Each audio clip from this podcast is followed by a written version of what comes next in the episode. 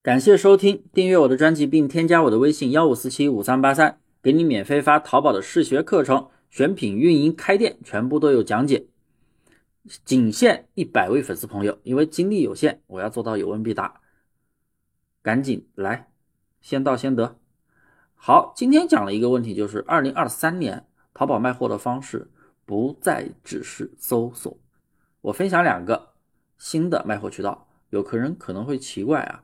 淘宝卖货还能有啥方式？不就是开一个淘宝店，然后客户通过搜索看到了你的宝贝，然后进店下单吗？还能有啥方式？不就是搜索吗？是不是？那其实这只是常规的卖货方式。随着抖音的出现，抖音是什么？它以短视频卖货和直播卖货的方式在卖，它搜索卖货特别的弱。那所以呢，淘宝的卖货主流方式，它。不再只是搜索了，因为电商市场是一个大的蛋糕，以前只有淘宝一家在吃，阿里巴巴只有他在吃，现在有好多公司在吃，有京东在吃，拼多多在吃，抖音、快手在吃，小红书在吃，还有一些不入流的小平台一起在分这个蛋糕，那他肯定想越吃越多，他肯定不乐意手里的蛋糕被人抢走一部分，虽然抢的不多，是不是？所以呢，淘宝也开始在。做那个短视频渠道和直播渠道的流量了，所以啊，我们在做店铺的时候，真的不要去纠结你的淘宝搜索流量为什么总做不起来。现在淘宝搜索流量不再是主要的搜索流量了，现在流量渠道非常的多样化，所以对于短视频和直播来说，我们做一件代发的，该怎么去介入这两个渠道呢？先说说短视频渠道。千流的商家后台有个内容，点进去之后可以看到淘宝的短视频流量平台。我们通过在里面发原创的视频并关联商品，短视频只要是原创的就会被系统推送流量，然后绑定商品，商品也会带来很多访客。那这种流量进来的速度是远远大于搜索的，而且量特别的大。哪怕是一个新店，你只要原创视频足够多的话，流量甚至可能过万单日访客。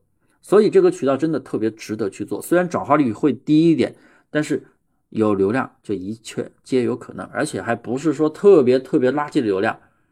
它虽然是泛流量，但是也会有一部分精准的转化率虽然低，但是它有转化呀，是不是？那不像一些垃圾关键词带来的转化是零。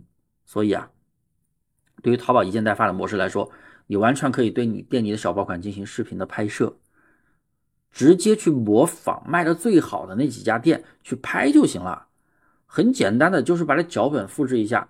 我前两节课也讲过短视频流量怎么去做，真的拍起来非常简单，你没有不需要任何基础，也不需要好看的模特。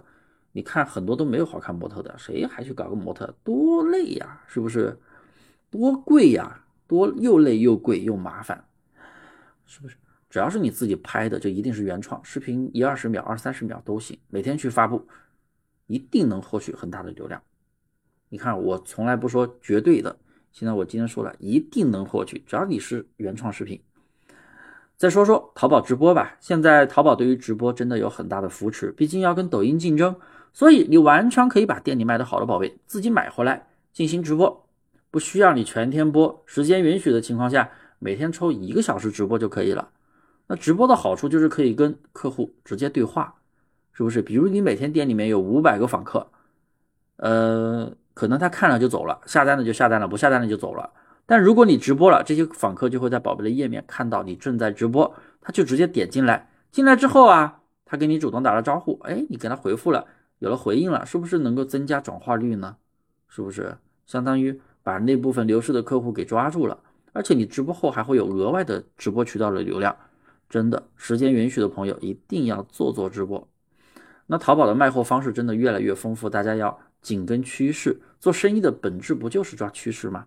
好了，今天的分享就到这里，大家记得添加我的微信幺五四七五三八三，淘宝选品、开店、运营的全部视频我发给你免费学习，有问必答，说到做到。由于精力有限，只限前一百位。